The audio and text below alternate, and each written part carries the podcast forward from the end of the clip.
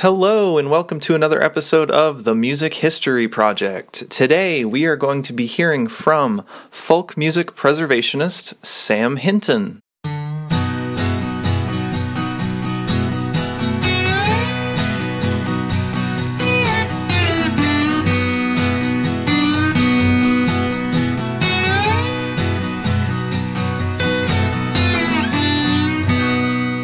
Welcome to the Music History Project. We're your hosts. I'm Mike Mullins. Dan Del Fiorentino. And Ashley Allison. All of our content comes from the Oral History Program, which is sponsored by NAMM, the National Association of Music Merchants. That collection is over 4,000 interviews and constantly growing. If you'd like to check out any of our other content that's not featured, head over to namm.org/library.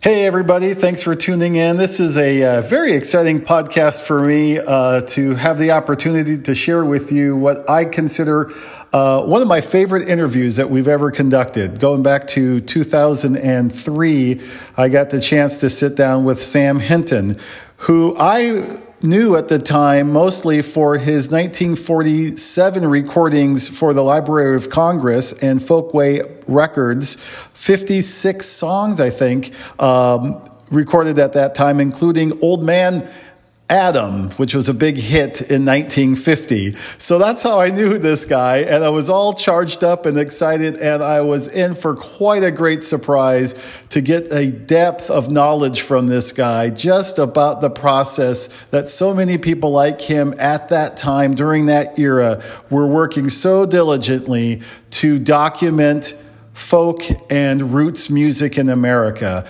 Um, and uh, it was such an exciting experience for me and one that I'll never forget. So I'm so excited that today we get to share this experience with you. Yes, and what an experience it'll be. Um, it's very interesting that Sam was uh, very into preserving folk music and recording folk music, but was also studying zoology and had kind of a dual life going on, which is super cool and something that we've seen before in the music industry. People having a passion for animals and uh, biology, but then also bringing it into the music world. So cool to see that. And of course, we're psyched about him preserving music because that's what we're all about here at NAMM and at the Resource Center.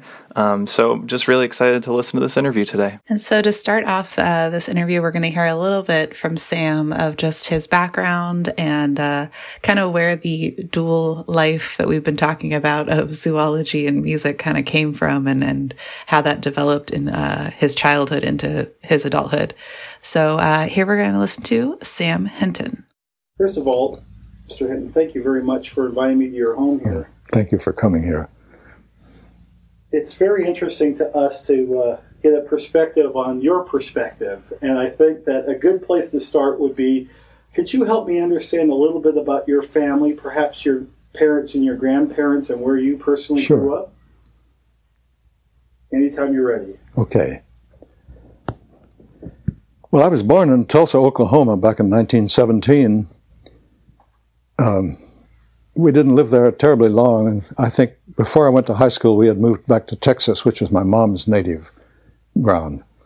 And we lived in a little, my dad was a civil engineer, and he worked in a number of different places and finally got a job centered in Crockett, Texas, which is a small town of 5,000 people in East Texas. And we moved there. That's where I went to high school. But my mother's father Judge Duffy lived in Beaumont, Texas, and we spent a lot of time visiting him.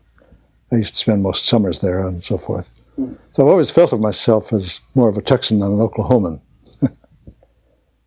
and um, actually, while we were in Texas, um, I, I, went to Texas A&M College for a couple of years. I was a zoologist, studying zoology then, and um, that's when I really got involved in folk music as such. Before that, I just sang songs that I wanted to sing. Didn't pay much attention to the genre or anything like that. I think what really keyed, teed me off in that direction was uh, Carl Sandburg's book, The American Songbag, that came out in 1927. My older sister, Mary Jo Negi, was an artist in Philadelphia at the time, and she sent me a copy of his book as a birthday present, something. And that that made me realize that most of the songs I knew were folk songs. So when I went to A and M, I started really going into that a lot. How was that genre folk music defined at the time? It was defined as music that generally had not been uh, influenced by television or radio. Of course, there was no television then, but by radio or phonographs. East Texas was a wonderful place to grow up in for anybody interested in music because there was a, a, very strong black population there. And um, there were two southern traditions the southern white tradition and the southern mountain tradition. Uh, East Texas was the home to a lot of people who had lived in the Ozarks and had migrated there in the late 1800s. And I got to know a lot of those. Um, so I just grew up spent my formative years there in Texas. Uh, as I say, I was wanted to be a zoologist, and mainly what I was concerned with was going to Africa someday to catch big snakes and things like that. So I spent all my time out in the field, and I got to know some of the local black farmers, particularly who lived around Hurricane Bayou, which is where my favorite place for collecting snakes and turtles was. And um, so I got to know a lot of them, and that's what made me so happy when Carl Sandburg's book came out because a lot of the songs in that were songs that I had heard there. Mm. Also, when I was in Crockett, the Crockett men had a baseball team that used to go over to Huntsville to play the prison team. And I went there a couple of times, and the prison was a, a real hotbed of, of folk music. Mm. I didn't know that when I first started going there. Later, I realized that uh, there was just a tremendous amount of music going on there. That was, by the way, where Alan Lomax and his father did their first collecting in the East Texas prisons. Is too. Right? Yes. Interesting. Did you know that at the time? I didn't know that at the time. I didn't meet them until my dad got a job in Washington D.C. and after two years at A and M, I I left college and hitchhiked back to join the folks in Washington, and uh, I heard that a fellow named Leadbelly had made a lot of records for the Library of Congress. So I went to the library to see if I could find out anything about his records. And then I met there Professor Lomax and his son, Alan. Alan and I became good friends immediately, and he invited me to come back and make a bunch of records for the Library of Congress. And um, unfortunately, I, my sisters and I appeared on the Major Bowes radio show, and I was sent on the road from the Major Bowes vaudeville troupes before I got a chance to go back and do that job. So it was over 10 years before I got back to Washington. Is that right? And by that time, um, the Lomaxes had left. Professor Lomax had died, and his son Alan was an independent worker and uh, had moved to New York. But um, I fell in with the then curator of the Archive of Folk Music, and he said, Well, why don't you come in and keep that date? So I did, and I recorded about 58 songs for the Library of Congress back in 19, this is in 1959, I guess it was. See, I, I came to work here at the Scripps Institution of Oceanography to be the curator and director of the aquarium and museum. And um, I had been director of the museum in Palm Springs, California up till that time. Mm. And then they, they said we are going to build a new aquarium and museum here, and so Dr. Sverdrup, who was then director of the Scripps Institution, sent me on a road tour to visit all the great museums in the country. And I was happy to go back to the National Museum in Washington, where I had uh, I had worked there when Dad was living in the town. As I was an, sort of an artist and illustrator, mm. drawing pictures of snake scalation, which is right up my alley. Tell me about your, um, to back up just a bit, your um, first introduction to music. I know that you got your first harmonica when you were rather young. Yes. But did somebody else in the family play a musical instrument? Yeah, my mom was a very fine musician. She played the piano. Hmm.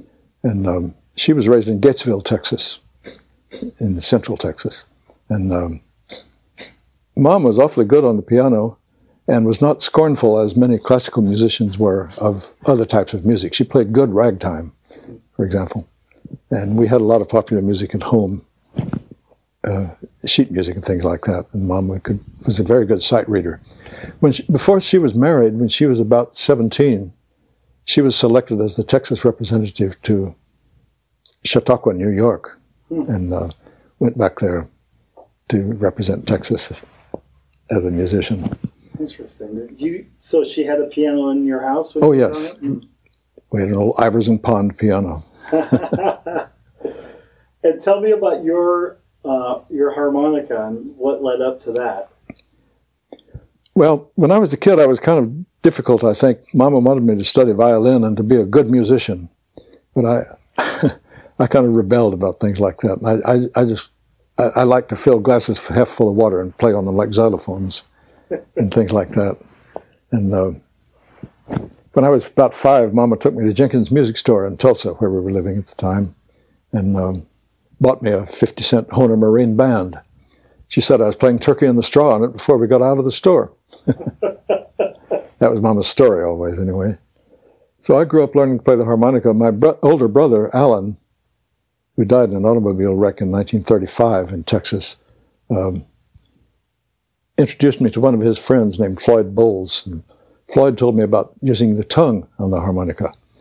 Uh, that was I must have been about six then. And I hadn't thought about it using my tongue. And that led to developing a kind of unique style, I guess, on the harmonica, playing square harp. Not, not, I didn't play uh, cross harp. I didn't do blues types of things until much later. I Never did do them very well. But, um, this led to developing what George Winston, the piano player, calls a stride bass. I had never heard that term, but I, I use the harmonica and with the left side of my mouth blow a bass note while blocking off with my tongue between there and the melody note on up, up above someplace. and then when I lift my tongue, I'd get the chord. C harmonicas are made so that when you blow on a number of holes, you got a tonic chord and you're drawing on your breath and you got a dominant seventh. And that's enough for a lot of folk music. Mm. So that's the way it all started. I, I remember my early life in Tulsa uh, was mainly a fight to get a new harmonica every every month, and on my allowance, it was hard to raise that fifty cents. I, did much better when I started selling Saturday Evening Post and Ladies' Home Journals. I, I got to be what they call a master salesman, and I made a dollar and twenty cents a week clear, and uh, that, I could. With that, I could buy all the harmonicas and penny whistles and things I wanted, really. Of course, those were depression days, and uh, Dad wasn't making very much money, not much salary. He was a writer and illustrator for the National Petroleum News as well as a civil engineer, and um, I don't know how much he was making. I know after we went to Texas, his salary was eighty dollars a month, and that was not very much, even then. For there were five kids in the family. Did any of your other brothers and sisters play instruments? Um, my brother got to be a pretty good drummer before he died, mm-hmm. and um, he was mostly interested in, well, I, I, don't know what we called it then. It wasn't jazz. Jazz was kind of a bad word among swing musicians that came a little later. The swing people said that jazz, they'd listen to anything that was corny and they'd say, jazz. After I toured with Major Bowes shows for about a year, I got with another show called Ted Mack's Precision Rhythm Review, and it was an orchestra. And they let me play the guitar in the orchestra I set up on the right hand side of the stage on the back riser. And just before my time came on, I could slip off and change my costume and come out as Texas Sam Hinton and sing my folk songs. That was back in the late 30s. Well, you guys, I hope you are enjoying this interview. Um, fantastic stories. What a great history. And as Mike pointed out at the top of the podcast, um, Sam really had a dual life. Uh, a lot of attention uh, paid in this interview to his music side, of course, uh, for obvious reasons. But I was always so compelled to learn more about his marine biology uh, side of his life, the zoology. Uh, you know, he wrote a couple of books, one of which came out in 1957, I think it was, uh, called Exploring the Sea. And he did another one called uh, Seashore Life of Southern California, I think about 1969. So, real deep. You know, you don't just write books about that because you have nothing else to do. You know, he obviously had a lot of knowledge and a lot of passion for that. Sam was born in Tulsa, Oklahoma, and um, raised actually in Crockett, Texas, where he and his two sisters uh, formed a group called the Texas Trio. Uh, and in 1937, they won the Major Bowes Amateur Hour, which he just uh, mentioned. And for those of you who aren't familiar with that, that was a uh, talent show basically on radio and then later on television that was run by this guy named Ed Bowes, who was a huge sort of superstar on radio for many, many years. His talent or amateur hour ran from 1934 to 1952. Um, and probably the most famous person who won that contest was this skinny guy from Hoboken, New Jersey, named Francis Sinatra. Um, so, um, a really great program. And if you get exposure on that, kind of like the um, Arthur Godfrey show that we talked about in the previous podcast, you really had something. You were approached by agents and you got record contracts. I mean, it was a big, big deal back then. And so, among the things that came from that for young Sam was the opportunity to work for the Library of Congress. And one of the things that they wanted him to do was to find and help preserve folk music. American roots music, as we sometimes call it. And so he traveled around and met various people and would record their music. Um, as mentioned earlier, he recorded uh, 56 songs for Folkway in the uh, Library of Congress in 1947.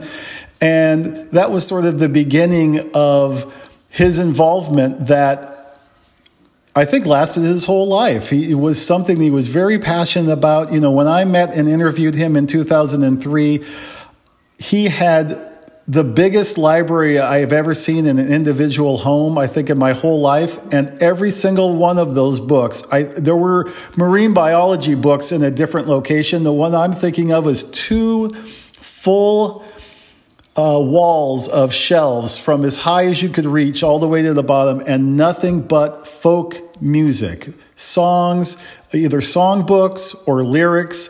It was unbelievable, the collection. I believe all of that now is part of the UCSD library um, in San Diego. But uh, what an amazing adventure he had his whole life, just seeking every song he could think of and going into small towns and, and finding people who would say, Hey, yeah, there's a guy who sings folk music. He lives in a cabin on the other side of the hill. He'd go and check him out and oftentimes learn from him and learn where those songs came from. And he found a lot of, um, things that were common. You know, the, the melody might be the same, but in two different counties, they're completely different lyrics. It's just, just a really an amazing opportunity that he had. He also mentioned a guy who did the very same thing uh, on a much probably broader scale and more high profile scale, and that was Alan Lomax. Um, I was joking, but it's the truth. I was telling um, Ashley that I've read a couple of books about Alan Lomax, and there's actually seven of them in my, in my own library just about this guy. So he was much higher profile. Uh, I didn't get a chance to meet him, although I wish I had. He passed away just a year before this interview took place in 2002. And he had a very similar career, but um, because he was funded, uh, Mr. Lomax was funded completely by the Library of Congress for decades and decades. He had the opportunity to really sort of wave the the, the flag for folk music and roots music and blues uh, to the point of bringing wider attention and wider audiences to people that we now know very commonly: Robert Johnson, Woody Guthrie, Pete Seeger, Burl Ives, Leadbelly. Um, all of those were people that um, were had recorded and had some success, but not at the level we think of them now as all legends of American roots music. And Alan Lomax had an awful lot to do with that. So um, Sam sort of fell under that sort of umbrella and did the very same thing and was so very, very proud of the people that he met and he got to promote and the songs that he got to keep and share with other people. And I think that that's the most compelling part about Sam Hinton to me and the flame that I think continues that uh, hopefully you can, uh, you're listening today and you're gleaning from as well is that passion to keep these songs alive. Very well said, Dan. I think you're as passionate as Sam is about this folk scene here. and kind of getting back into the interview, uh, we're going to hear a, a, little bit more about that passion that Sam had uh, with folk music and and a little bit more of his um, his thoughts on folk music and what the definition of it is and and where it comes from uh, and uh, and just kind of his musings over that. So uh, here is a little bit more of the Sam Hinton interview. I'm wondering if you could tell me a little bit about um, your perspective on um, folk music and some of the things that you've done in that arena. Um, perhaps we could start with um, your your thoughts about how the education of folk music why is that so important, and where did it sort of start? Mm-hmm. Well, I don't think there is enough education about folk music going on. Um,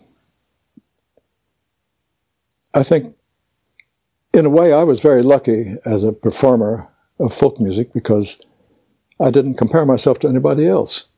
Like when I first took up the guitar, that was in my freshman year, at the end of my freshman year at Texas A&M College.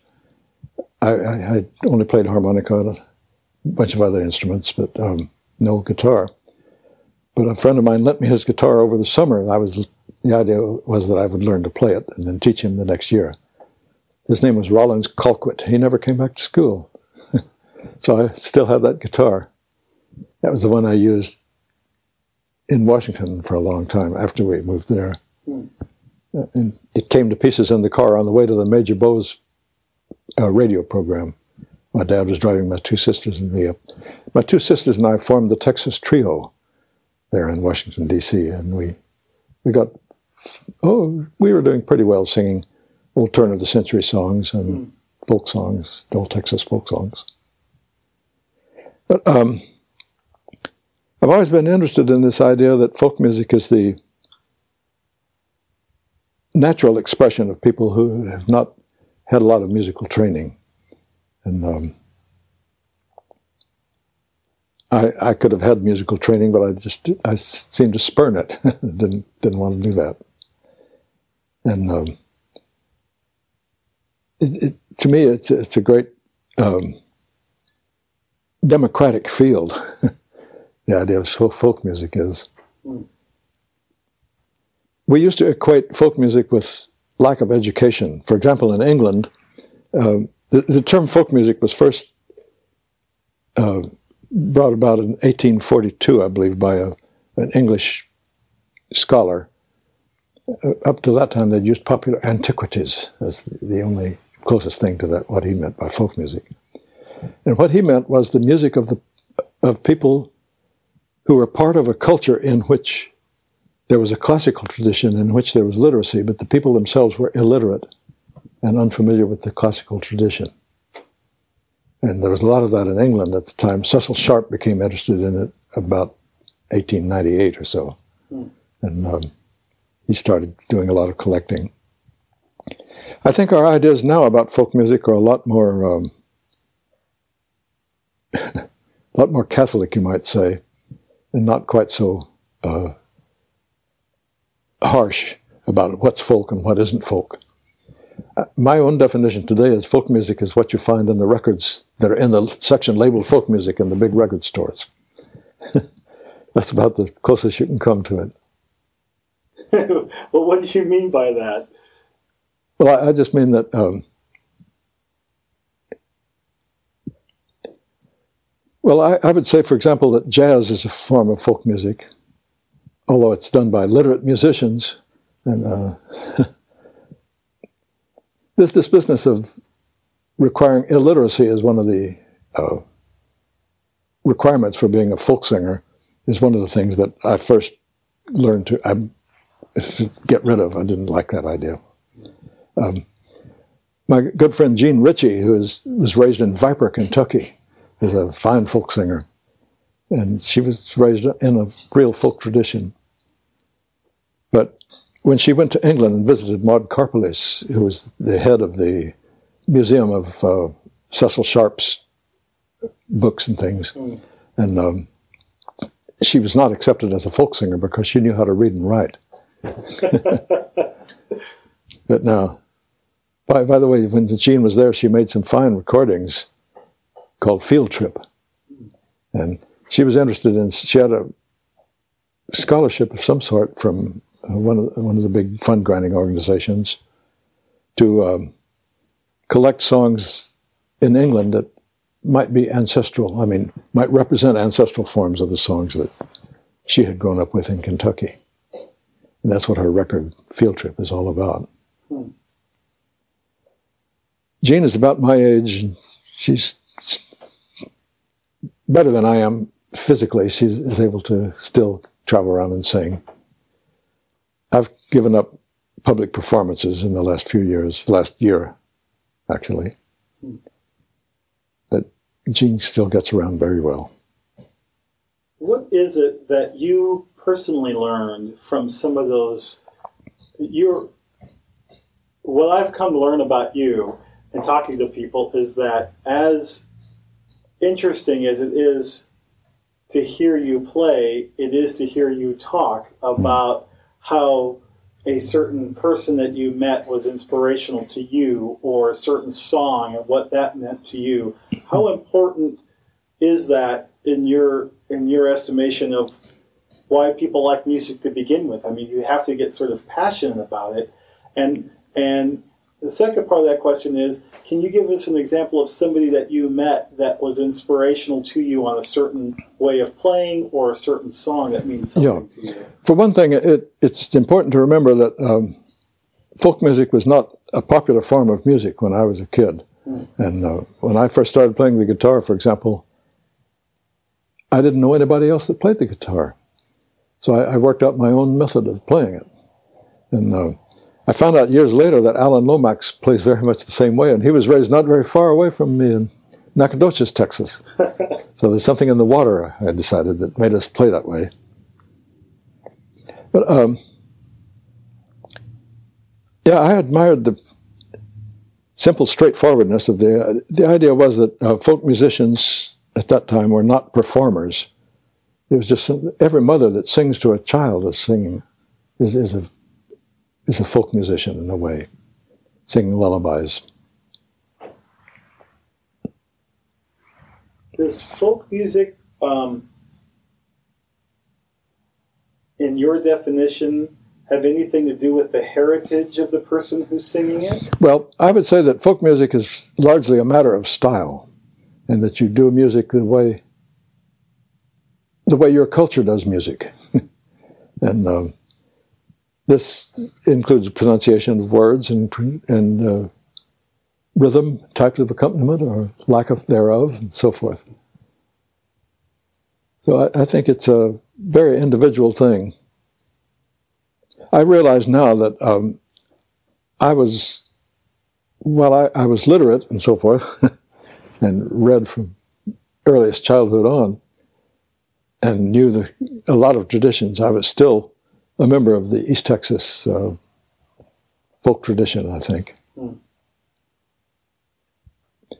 But I, I, I, couldn't class myself uh, with the people that I studied as folk musicians. For example, somebody that had been raised in the hills of Arkansas and never had been to a theater or anything, never heard television, never heard records or radio even.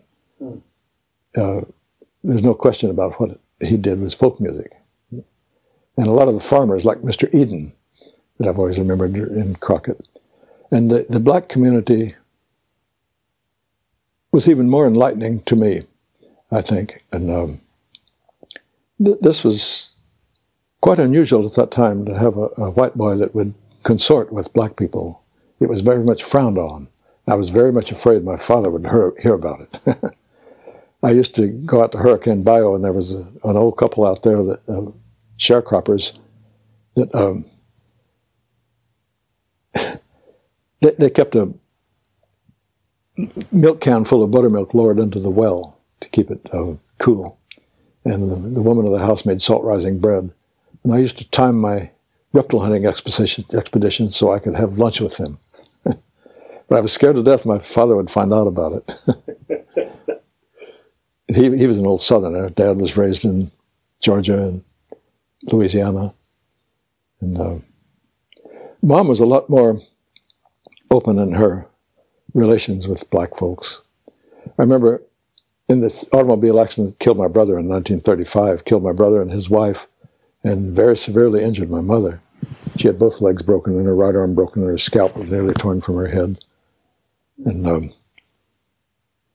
well, she after she left the hospital and came back home to Crockett, she was uh, in bed and was often visited by our black neighbors who would sometimes bring her lady peas and things like that that they knew she liked. They, they weren't out for any money or anything. They just were just nice people. So mom was uh, pretty influential, I think, in my attitudes toward the folk people.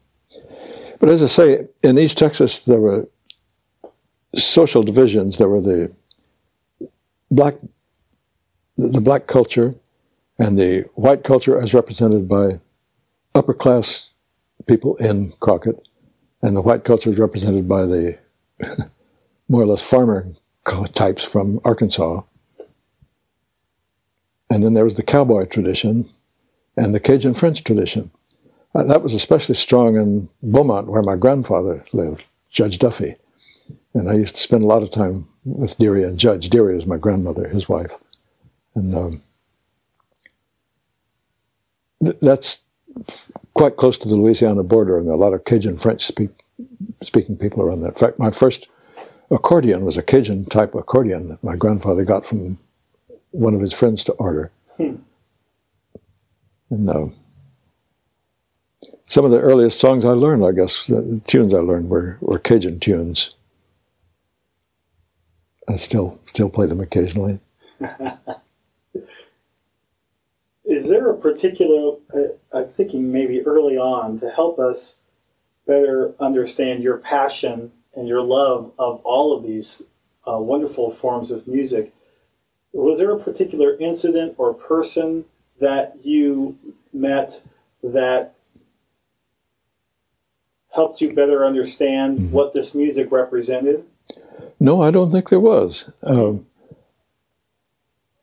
I as I say, I was kind of a loner as a kid, and I wanted to go my own way. Mm. I, I, I, didn't dress like the other kids did in high school. I wore lace legs and boots all the time because that was what I thought an explorer in Africa or someplace should wear. And uh, uh, yeah, I think part of it was that um, I didn't didn't want anybody to teach me. I, I wanted to go my own way but no, there was nobody around then studying folk music that I knew about. And um,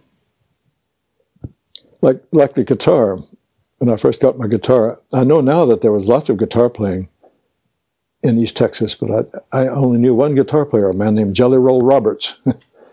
and I didn't like Jelly Roll. I didn't, didn't want to play the way he did, particularly.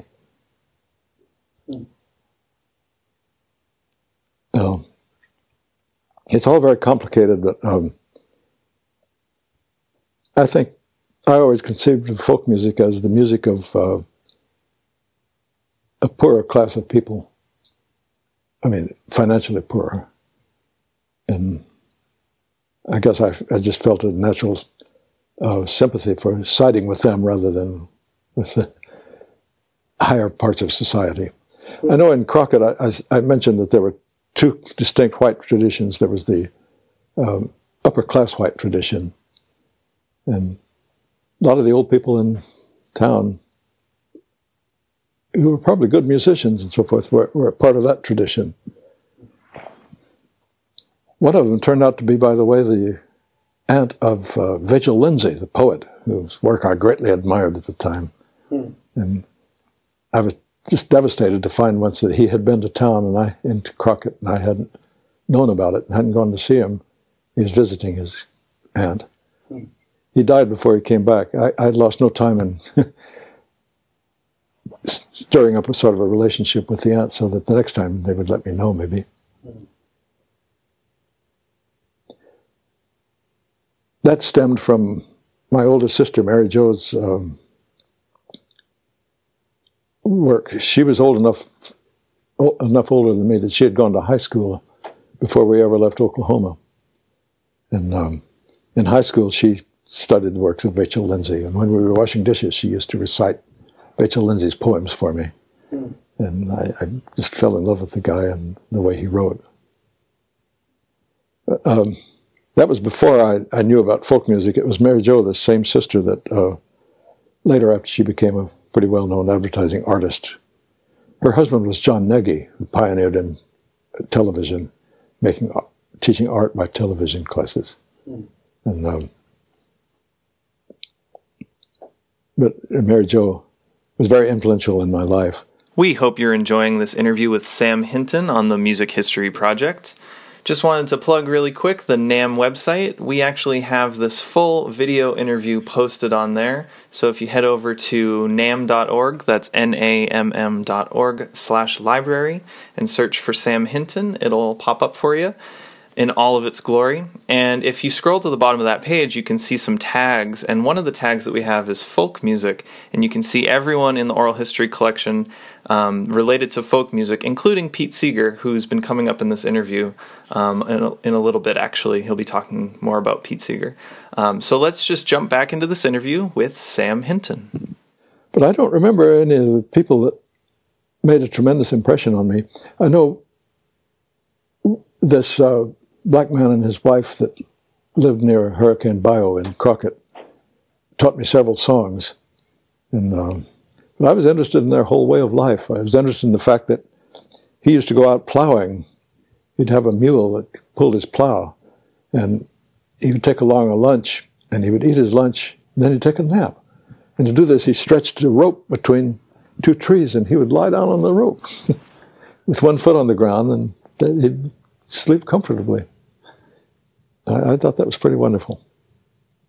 Do you remember any of those songs? Yes, one of the songs he taught me was um, Tell old Bill when he leave home this morning. Tell old Bill when he leave home this evening.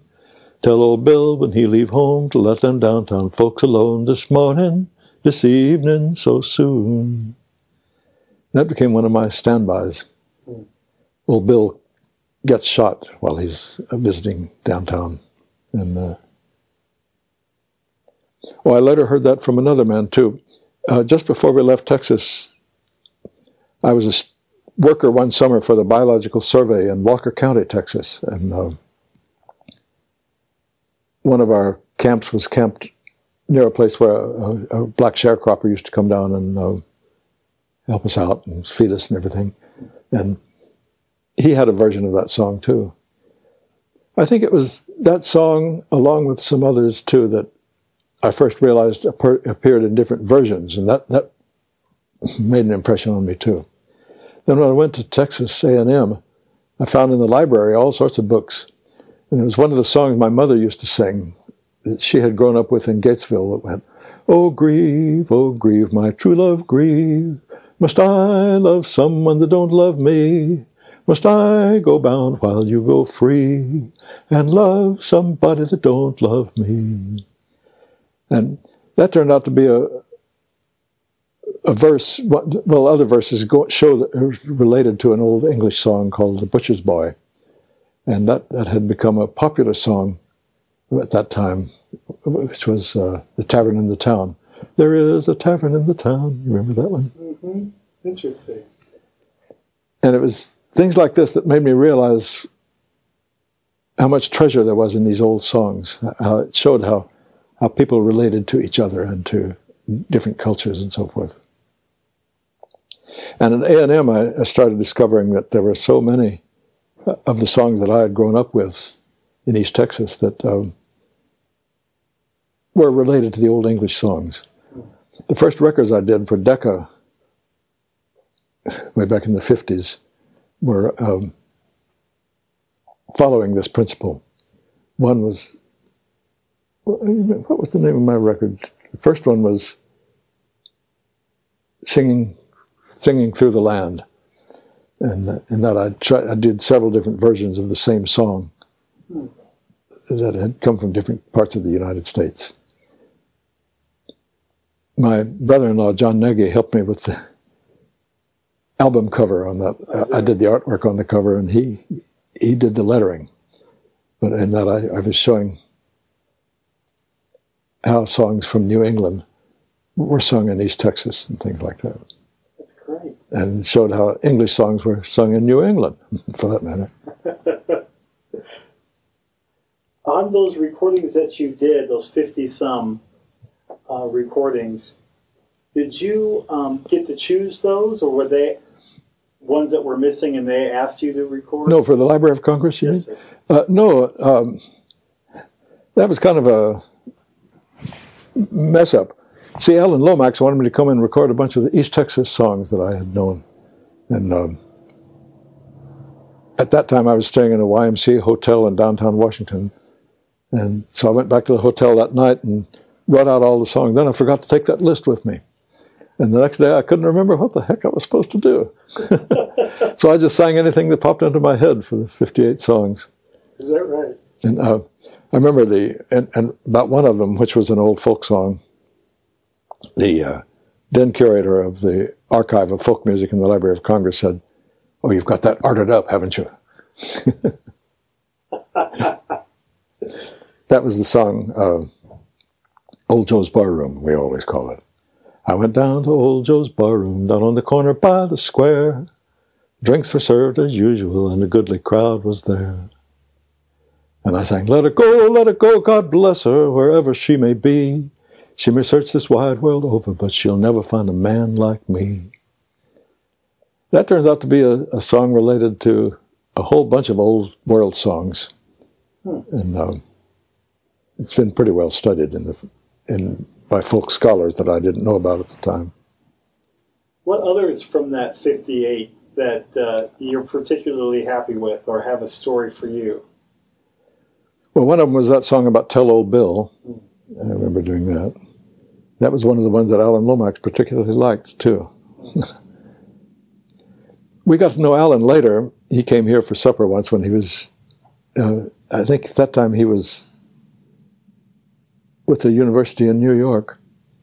And he was making a television program, uh, making a, a, not a television program, but a, a television library of uh, songs that you could approach from a lot of different directions and get music from Africa or music from South uh, America or music from England or whatever you wanted.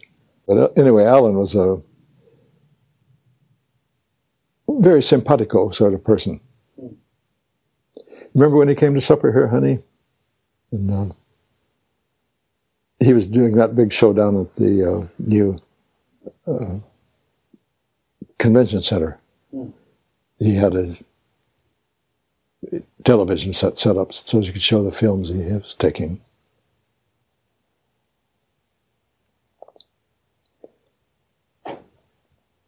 He was kind of nervous when he first met me, and he told his sister, Bess Lomax Hawes, who later became a good friend of mine, Why, I talked to Sam today, and he's just a good old Texas boy. There's nothing wrong with him.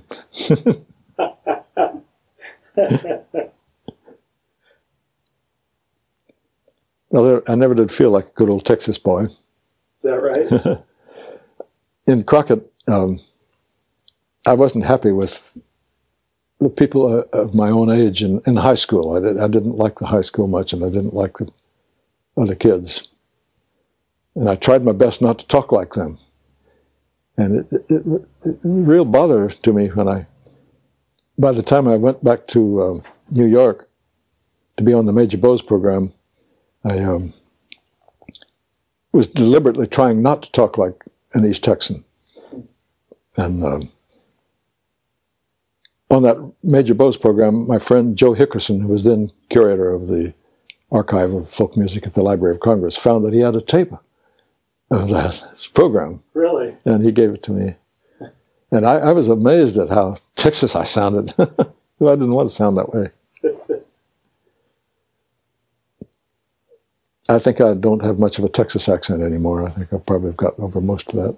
So uh, we are again listening to the Sam Hinton interview from 2003, uh, and he just uh, loved the stories that he just told, um, and hearing some of those songs of him singing a couple of the of the lines was just fantastic, and uh, I was so fascinated by the different versions of the songs in different regions. I think that that's such an amazing story. And so I'm really glad that he uh, highlighted some of that. Uh, and it's just been very fascinating to listen to him and, and learn a little bit more. And I definitely want to go do some more research now. Yeah, absolutely, Ashley. You know, it's neat that he took advantage of the opportunity that was given him. You know, I think that, um, wherever he would have been, he would have done the same thing. It's just so compelling that in Crockett, Texas, there were these amazing characters who had a love and passion for roots music and folk music that he found and, um, and helped sort of discover, if not um, uh, promote. And uh, if nothing else, to us listening into this interview now, have a greater awareness of who those folks were and their music. Um, and I think that's exactly what he had sought out to do. So I think uh, I feel really good about that. You know, coming up in this next segment, he's going to be talking about some of our folk music heroes like Bob Dylan and Pete Seeger and Woody Guthrie and Josh White. Wow, what a wonderful legend he was. Um, and another one that uh, he talks about briefly that I wanted to just say a few words about, and that is uh, Elizabeth Cotten.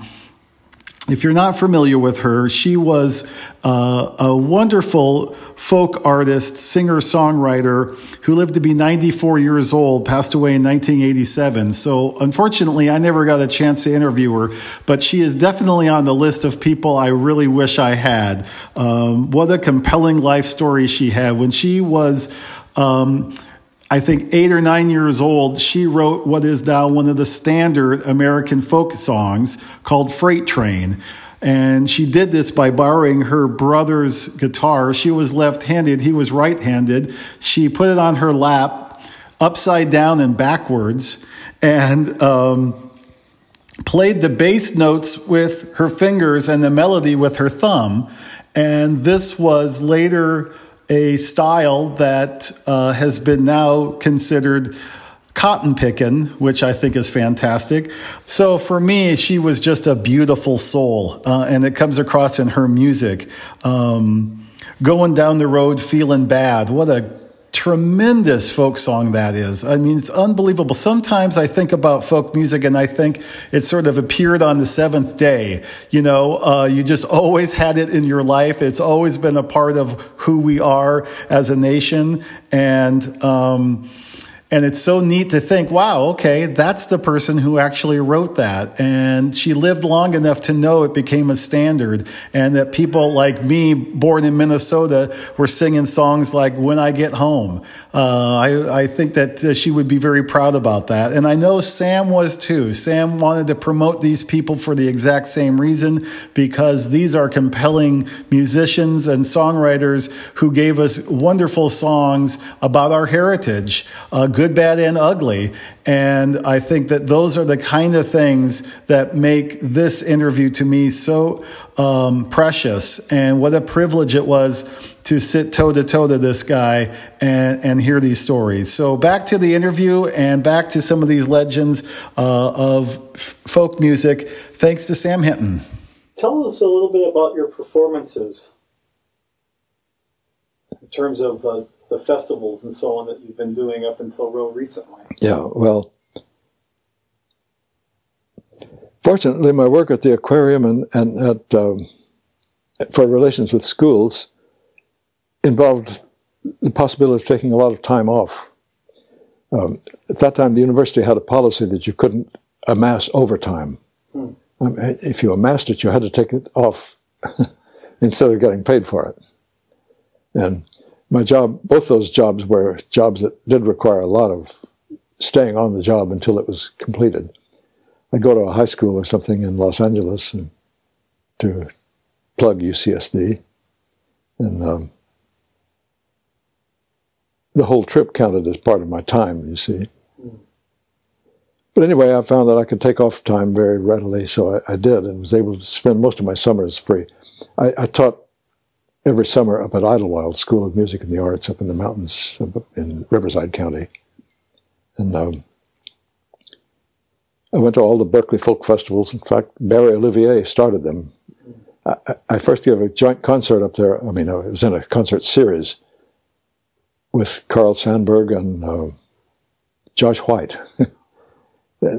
he, those two and myself were the, the whole series of three people singing folk songs. This is in the early 50s sometimes, I think. Hmm. That must have been fun. It was lots of fun. What sort of guy was Josh White? Did you get to know him a little bit? No, I, I only met him a few times. I, I didn't have much use for him because of his uh, his conscious theatricality. And one of his tricks in concerts was to conceal a razor blade in his right hand someplace, and he'd cut his E string on his guitar with it, and the string would break. So without stopping, he would replace the string while he was still singing the song. all just a, a, nice trick, you know. But I, I admired him very much and admired his work and learned a lot of his songs. I did his songs though with my own kind of accompaniment. I never tried to um, emulate his very skillful guitar playing. Did you try to emulate anybody's guitar playing? No, I, I didn't. That's I, what I thought. in recent years, I've realized how much more there is to the guitar than I ever got out of it.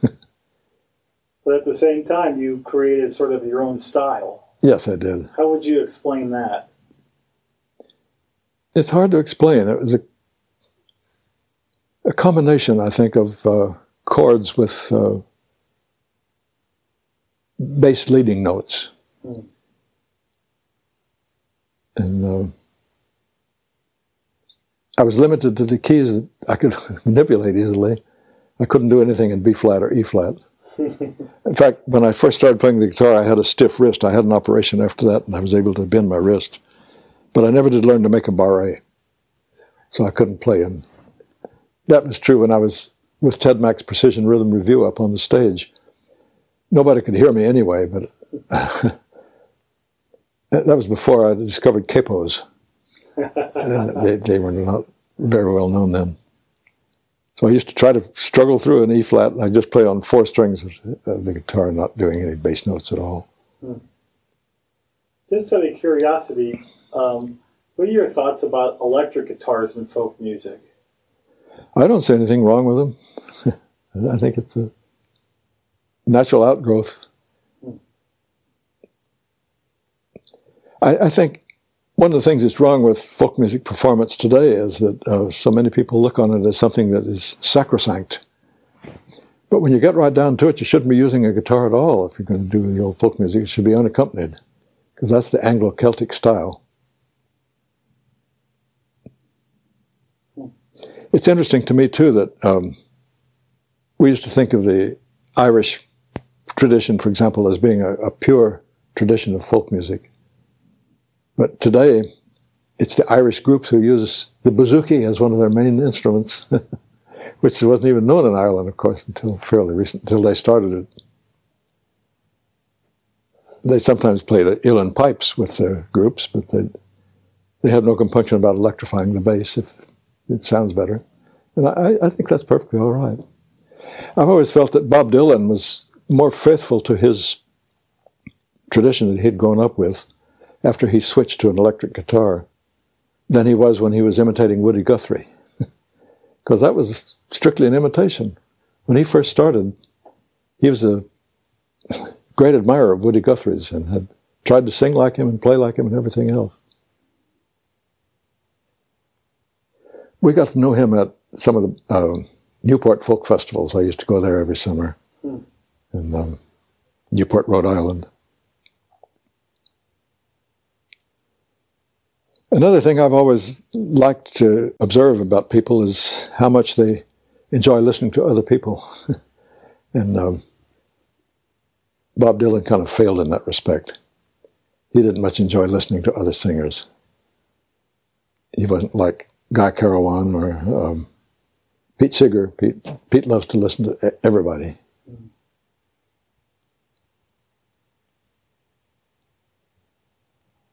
And you? I, I like to listen to everybody too.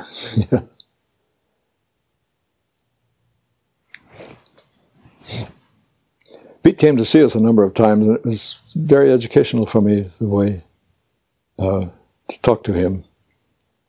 See, he was raised in the classical tradition too. His father was a classical musician, and his mother. Uh, no, I guess his Pete's mother wasn't a musician, was she? Um, Pete's father divorced her and later married Ruth Crawford Seeger, who, who became well known as a folk collector and so forth. She was a musician. But um, Pete off stage is kind of reserved. On stage, he's kind of a rowdy person getting right close to the audience. And I remember when he was here once staying with us, um, there was a grunion run. I thought he might like to see a grunion run. He wouldn't believe me at first. He knew about snipe hunts, and he thought this is something like a snipe hunt. But I'll never forget down by the beach and tennis club. We walked down the beach, and the grunion were running very thickly all along there. And um, Pete got so excited, I never saw him. Was just like a little kid. he, he's, he's a man of great uh, enthusiasms. Mm.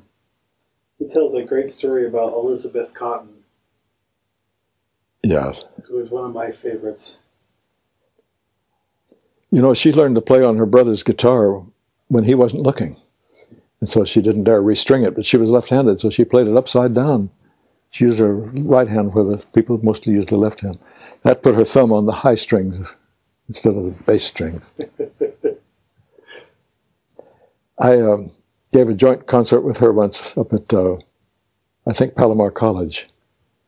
And in our retiring room, we weren't dressing for it wasn't that kind of a thing, but um, she showed me how she played the guitar, gave me a little speech about it. Well, that must have been fun. That, that was great. It was one of the nicest things about my experiences in folk music was being able to get to know so many good folk musicians and to travel to so many good places and hear so much good music. Like Joe Hickerson, who became the curator of the archive of folk music at the Library of Congress. He's, Joe is retired now and lives in Accokeek, Maryland. And he still um, still sings a lot. But he made a bunch of records for Sandy and Carolyn Paton with their record company. What's it called? Um, it, it's a well-known record brand anyway, and um, they do mostly folk music. The Bear Family, or no, Bear Family's in Germany. That's right. Yeah. I, I did. They, they're the ones that put out my CD, which was made from these old Library of Congress records that I made in 1938. Is that still available? That's oh yes, it's, oh, it's it's available now. I'll have to get one. I'll, I'll give you a copy before you go. In fact, oh, I have, yeah. I have several of them. Just a quick um, question about your particular instruments. Have you come to find um, a, a particular make and model of a guitar that you liked best? No, I uh, after I went on the road with the show troupe, I had a, when I first went on the road with Major Bowes, I had an old beat up guitar that we'd bought for five dollars from one of my sister's girlfriends mm-hmm. and uh, boyfriends. I mean, and um, but while I was on the road, I met a very fine guitar player named Russ. What was Russell's? His last name was Russell, and George Russell. He became a well-known uh, accompanist in, in L.A. And uh, he was with a group called the Mimicking Melodeers, And he had an old Washburn guitar that his folks had given him just before he went on the road. Then, after he went out, they won a lot of money on a horse race or something, and they bought him a nice Gibson.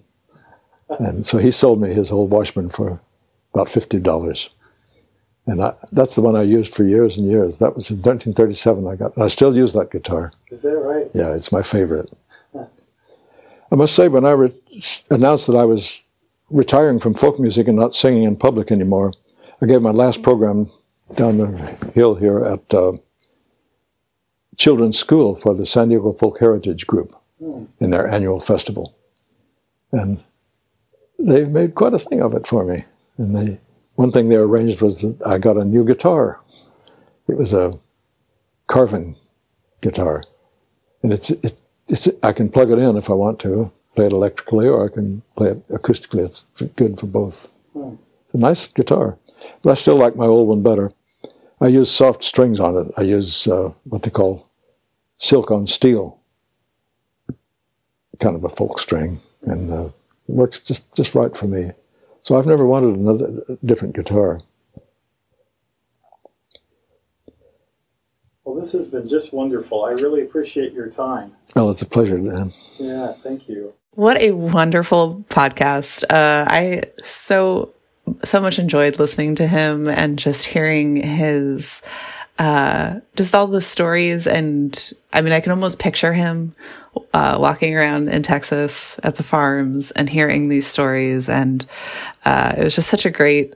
Uh, he's such a great storyteller, and uh, definitely want to now dive in a little deeper uh, to some of this, some of these uh, history stories that he was telling. So, fantastic podcast, and uh, yeah, just really great. And I definitely want to now go into more folk music uh, history and searching of all that stuff. Well said.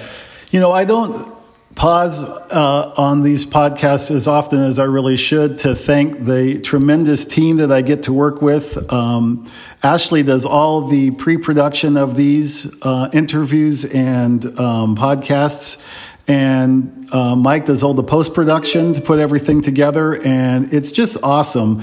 Um, I really feel privileged to be a part of this, and to share the stories of some of the most compelling people that we have in our collection is definitely a driving force for me. Um, how wonderful that. Um, Sam, who passed away in 2009, is being remembered right now in 2021. I think that's super, super cool. And we're learning from him. We're learning from the past that he was so passionate about. You know, in 1957, he started the San Diego uh, Folk Festival, which um, has recently been. Um, released as CDs and DVDs, and I think they're coming to the internet in full production. Um, to showcase some of the artists that he had a big hand in bringing to those stages way back then and for very many years. So his legacy continues to grow and uh, to be appreciated. And I'm very grateful for that. Yes, I'm very excited to just go listen to some more folk music now. I feel like that happens after every podcast episode we record. I just want to go listen to all this music, but that is not a bad thing, and I encourage everyone listening to do the same. And thank you very much for listening to this episode of the Music History Project. We will be back in two weeks with a brand new episode. And until then, bye bye. Bye bye. Bye. Thank you for listening to the Music History Project. This has been Mike Mullins. Dan Del Fiorentino, and Ashley Allison. If you like what you heard today, please subscribe on iTunes and leave us some feedback. If you have recommendations for future episodes, just shoot us an email at library at namm.org.